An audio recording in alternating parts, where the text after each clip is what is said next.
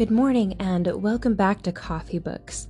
Today we are continuing on from the middle of page 21 in The Curious Barista's Guide to Coffee by Tristan Stevenson. Where cafes will go next is difficult to say, but it will no doubt be beneficial to everyone.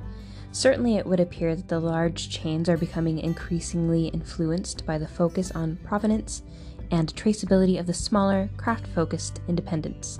Improvements among the large chains in the areas of training and quality should follow. If I were putting my neck on the line, I would argue that many of the independents can learn a lot from the customer service standards of some of the chains, especially in the US. Some cutting edge coffee shops have succumbed to a certain elitist attitude, validated by their belief in their own superiority through the acquisition of coffee knowledge, which can come across standoffish. You want the golden honey Pacamara, brewed in siphon, or just plain rude. I hope to see this weeded out in the coming years. Chapter 2 Growing, Harvesting, and Processing Coffee. Species and Varieties Coffee grows on trees, coffee trees. It may seem like an obvious distinction, but one that is worth making. All coffee trees belong to the Rubiaceae family of flowering plants, and more specifically, the Coffea genus, which currently encompasses over 120 individual species of plant, ranging from small shrubs to 18 meter or 60 foot high trees. Coffea species grow wild across various parts of the tropics, and new species continue to be discovered. Strictly speaking, only two species of the Coffea genus are ac- actually cultivated for coffee production. Coffea arabica, or arabica, and Coffea canephora, commonly referred to as robusta. But there are a handful of countries, such as the Philippines, that grow small amounts of a third species, Coffea liberica, for domestic consumption.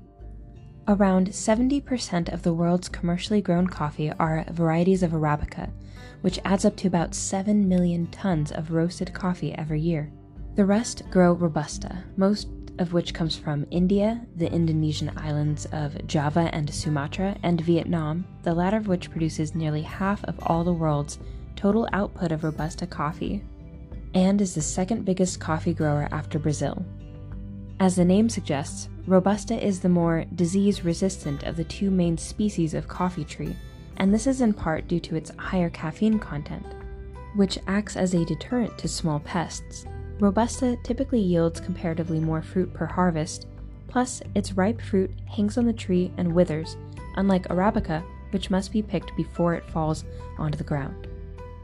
Robusta produces a smaller and less elongated coffee bean than Arabica, and it generally possesses a stronger, albeit less desirable, flavor.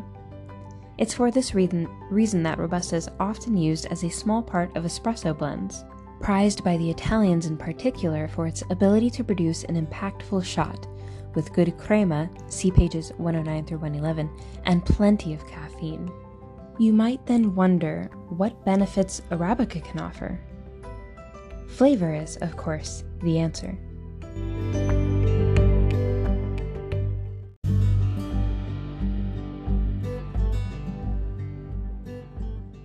The Arabica plant produces a more nuanced product, and its varieties are broad, well defined, and characterful in both their appearance and the styles of coffee that they produce. Most varieties are mutations or crossbreeds of two godfathers of Arabica coffee, Typica and Bourbon. Typica, often simply referred to as Arabica, is the variety of coffee that was first transported from Ethiopia to Yemen then on to India. In 1718, Typica samples from Java were transported to the French island of Bourbon, now known as Reunion, that lies 800 kilometers or 500 miles east of Madagascar in the Indian Ocean. Here, they mutated into a new variety, which was subsequently named Bourbon. Bourbon and Typica varieties now encompass the lion's share of the many varieties of Arabica coffee that we see in today's coffee market. Some of these varieties are born out of natural mutation, and others are the product of the intentional crossbreeding or selection of heirloom varieties.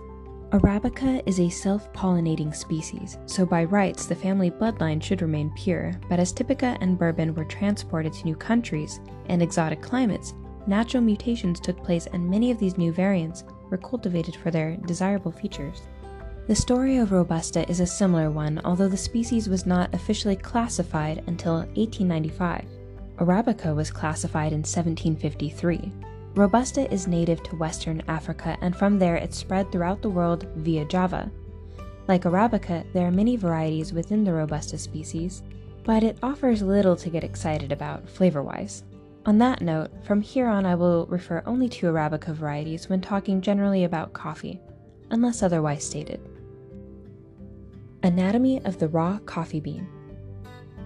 Inside the coffee fruit, or cherry, there are the flat sided kernels, which are technically seeds but are more commonly known as beans.